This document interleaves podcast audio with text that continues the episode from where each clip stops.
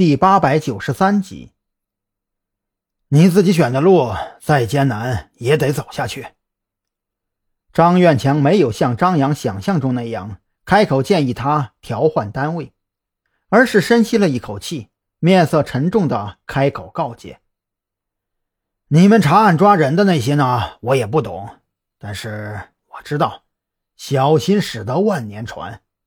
不管什么时候，不管遇到什么事儿。”一定要保持冷静谨慎，我不想白发人送黑发人，你也要为小兰负责。要知道，你一旦出了什么意外，难受的可不止我和你妈呀。张扬点了点头，没有说话，从老爹的烟盒里抽出一根，自己点上。爷儿俩就这么站在楼顶抽着烟，逗弄着鸽子，显得其乐融融。这次回来准备待多久啊？张院强一边给鸽子笼里的水壶换水，一边开口问道：“你妈把楼下那两个房间给收拾出来了，时间允许的话，就多住几天吧。这几年都没怎么见过面，你妈呀，都快抑郁症了。”张扬端起地上的水桶，往老爹换出来的水壶里添着水。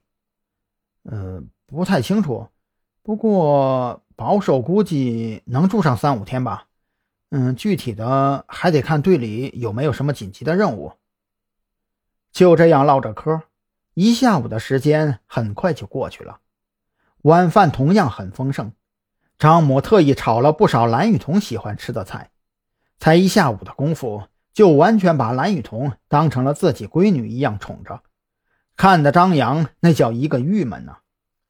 晚饭还没有吃完，张扬的手机忽然响了起来，掏出来一看，是一个山南市的陌生号码，不由得眉头略微一皱。怎么了？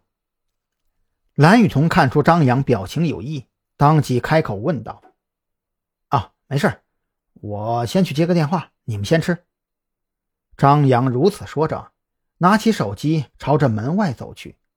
等他出了院门，先给自己点了根烟。这才接通了电话，张扬，出事了，鬼佬越狱了。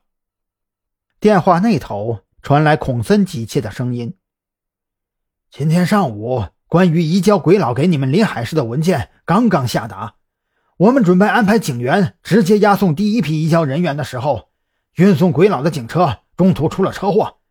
等我们赶到，鬼佬已经跑了。什么？鬼佬越狱了？”张扬当时就懵了，他无法理解山南市那边所剩不多的子午会余孽究竟是怎么做到的。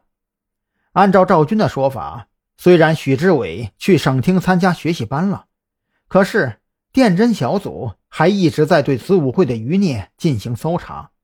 这种压力之下，那帮家伙怎么可能有能力策划并且执行对鬼佬的营救计划呢？车祸现场我去看过了，起因是自动化路障在下降的时候程序错乱，忽然向上升起，导致正在通过的警车侧翻，跌落到路基下面的深沟。